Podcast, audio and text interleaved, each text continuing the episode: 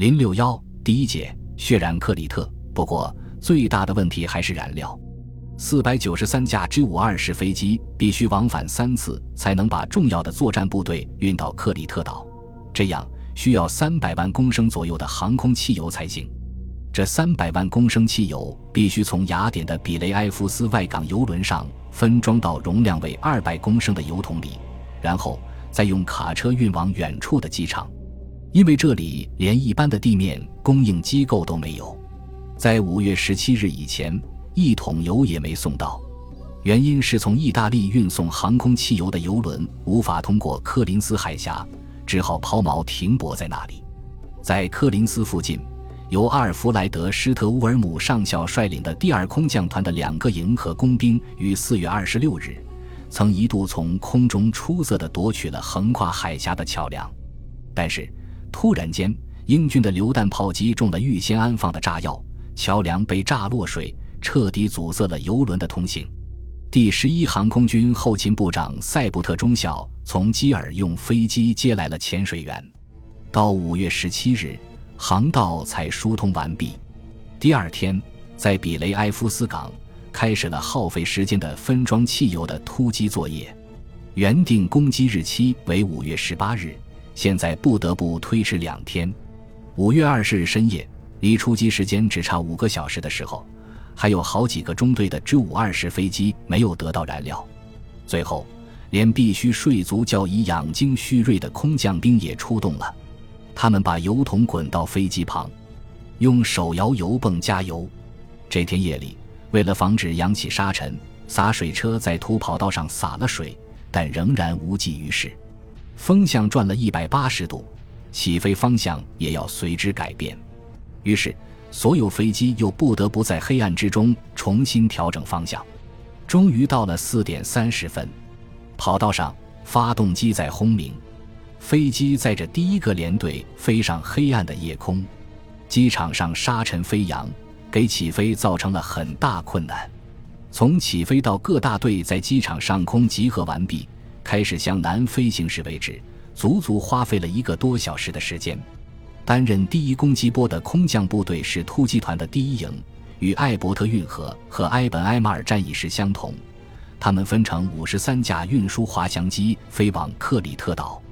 另外，还有大约五千名伞兵将从一百二十米高度慢慢伞降到严阵以待的敌人阵地之间。增援部队到下午才能到达，因为这时运输机飞行员们不知道返回基地后是否还有足够的航空汽油运送第二攻击波飞往克里特。一九四一年五月二十日七点零五分，德国空军从一个小时前就不断轰炸克里特岛西部的马拉马村。这里有一个临海的小型机场和可以控制前沿的一零七高地。最先到达的轰炸机是第二轰炸航空团的 Do 十七式和第二十六轰炸航空团第二大队的 T 幺幺幺式轰炸机群。接着到达的是第二俯冲轰炸航空团，其次是第七十七战斗航空团和第二十六驱逐航空团的三机编队，飞越高山，低空掠过海岸。用机枪扫射敌人的高炮和步兵阵地，驻守在这里的敌人抵抗得很顽强。他们是新西兰第五旅第二十二营，第五旅其他各营在马拉马村内固守。此地兵力共有一万一千八百五十九人，由普迪克旅长指挥。他们完全看破了德方的意图，知道敌人打算空降马拉马是攻击的主要目标之一，决战的时机已经迫近。驻克里特岛的英军虽然没有得到情报机关关于德军进攻克里特岛的综合性情报，但他们毫不惊慌，顽强地坚守着阵地。不久，激烈的空袭减弱了，骤然，周围变得死一般沉寂，只是偶尔可以听到一种平缓而奇妙的沙沙声，像是树木倒下来发出的声音。运输滑翔机犹如短粗的巨鸟，从空中飞降下来。无声地落到地面上，他们一架接一架地向一零七高地西面的塔维拉尼蒂斯河谷接近，并降落到那里。一架运输滑翔机在做了一个急转弯后冲向目标，伴随着一声很大的音响着陆了。滑翔机跳跃了一下，便贴着满是石子的地面，咕噜噜地向前滑行。机内共有十二个人，他们由于着陆的冲击跃向前方，接着又是一次冲击，机身撞出一道裂缝，尘土钻进机舱。手可以从这道裂缝伸出去，摸到地面上那些低矮的灌木丛。先头的一个士兵一下子跳了出去，其余的人也都紧跟着跳出机舱。这时是七点十五分，就在这一瞬间，瓦尔特科赫少校的第一空降突击团的一个营部在马拉马的一零七高地附近降落了。其他滑翔机从这架滑翔机的头上掠过，全部都偏高了。原因是七分钟前。滑翔机在海上离开母机后，驾驶员们不得不迎着初升的太阳飞行。克里特岛虽在眼前，但因晨雾朦胧，目标模糊不清。再加上俯冲轰炸机刚刚轰炸完毕，轰炸后的烟尘使能见度变得更坏。等驾驶员们看清目标时，已经快到目标跟前了。因而，在这种情况下降落，难免出现机米的误差。马拉马机场霎时已出现在眼前，它旁边的塔威拉蒂尼斯河的河床就是空降地点，但是高度高了一百至二百米，这时只好用力压低机头。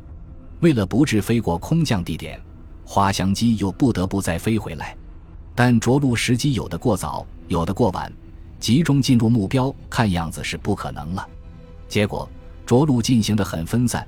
有的甚至撞在岩石上，科克少校急忙环顾了一下四周，这里的地形比预料的要坎坷不平得多。这是由于空中照相效果不佳，没搞准情况的缘故。运输滑翔机消失在山岗的背后，降落在各处地势比较低的地方。由于比较分散，各班彼此难以辨认，必须把队伍集合起来以加强战斗力。但是敌人的射击很准确。部队无法行动，只好各自为战。尽管如此，一小部分士兵还是和营部一起向一零七高地两侧新西兰守军的牧营阵地发起进攻。牧营阵地的周围被俯冲轰炸机炸得满地弹坑。德军原来的进攻计划曾规定，必须奇袭牧营阵地之敌，以阻止其干扰我空降作战。但是，敌人并没有合击反击的样子。此处已空无一人，现在要集中力量攻打一零七高地，占领了那里，就能控制住马拉马机场。突然，部队遭到近距火力的阻击，科赫少校的头部中弹，有几名军官和士兵牺牲，有的负了重伤，其他人被压得抬不起头来，无法继续前进。这个高地的形状如同一个高高的晒台。上面巧妙地布满了伪装阵地和狙击手的掩体，在空中侦察时没有发现这些火力点，进攻完全陷入进退两难的境地。突击团第三连开头的处境比这里强，运输滑翔机降落在石子遍布的干枯的河床中间，而后他们立即向塔维拉尼蒂斯河口两侧的英军高炮阵地展开进攻。连长冯布里森中尉冲进西侧阵地，其余各班攻入东侧阵地。未被打死的新西兰士兵举手投降了。这样，马拉马机场西部的高炮失去了作用。过了一会儿，运输机发动机的轰鸣响彻海岸上空，几十架 G 五二式运输机以密集队形从一百二十米高度飞来。这真是一批很好的射击目标，但高炮却哑然无声。返航中的运输机大队为第一攻击波的损失轻微而感到欣慰，他们对迅速夺取了敌高炮阵地的突击班深表感谢。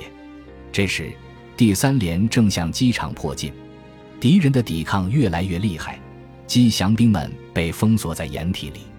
冯布里森中尉在打算和科举少校取得联系时，被机枪子弹打中身亡，进攻停顿下来，但是。G 五二是运输机运来的伞兵不断地从飞机里跳出来，几分钟之内就有几百具降落伞降落在马拉马机场东西两侧的地面上。这些伞兵是麦恩德尔少将的突击团。十五分钟之前，运输滑翔机运来的是这个团的第三和第四连。突击团的进攻目标是马拉马机场。如果德军不能攻占克里特岛三个机场之中任何一个的话，就无法实施机降，而伞兵们最迟在战斗的第二天必须得到紧急支援。对于这一点，守军是一清二楚的。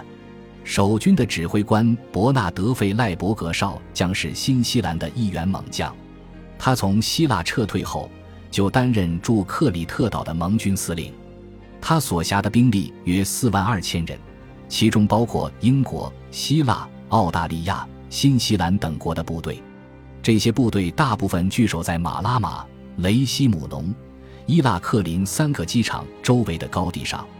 驻守马拉马机场的新西兰部队恰好在几周前进行过反空降作战的训练。根据四月二十六日在科林斯桥和敌空降兵交锋的情况。以及由英国秘密情报机关提供的德方在希腊各机场匆忙准备的详细情况来看，盟军近东总司令维维尔将军确信，德国空降部队的下一个攻击目标就是克里特。本集播放完毕，感谢您的收听，喜欢请订阅加关注，主页有更多精彩内容。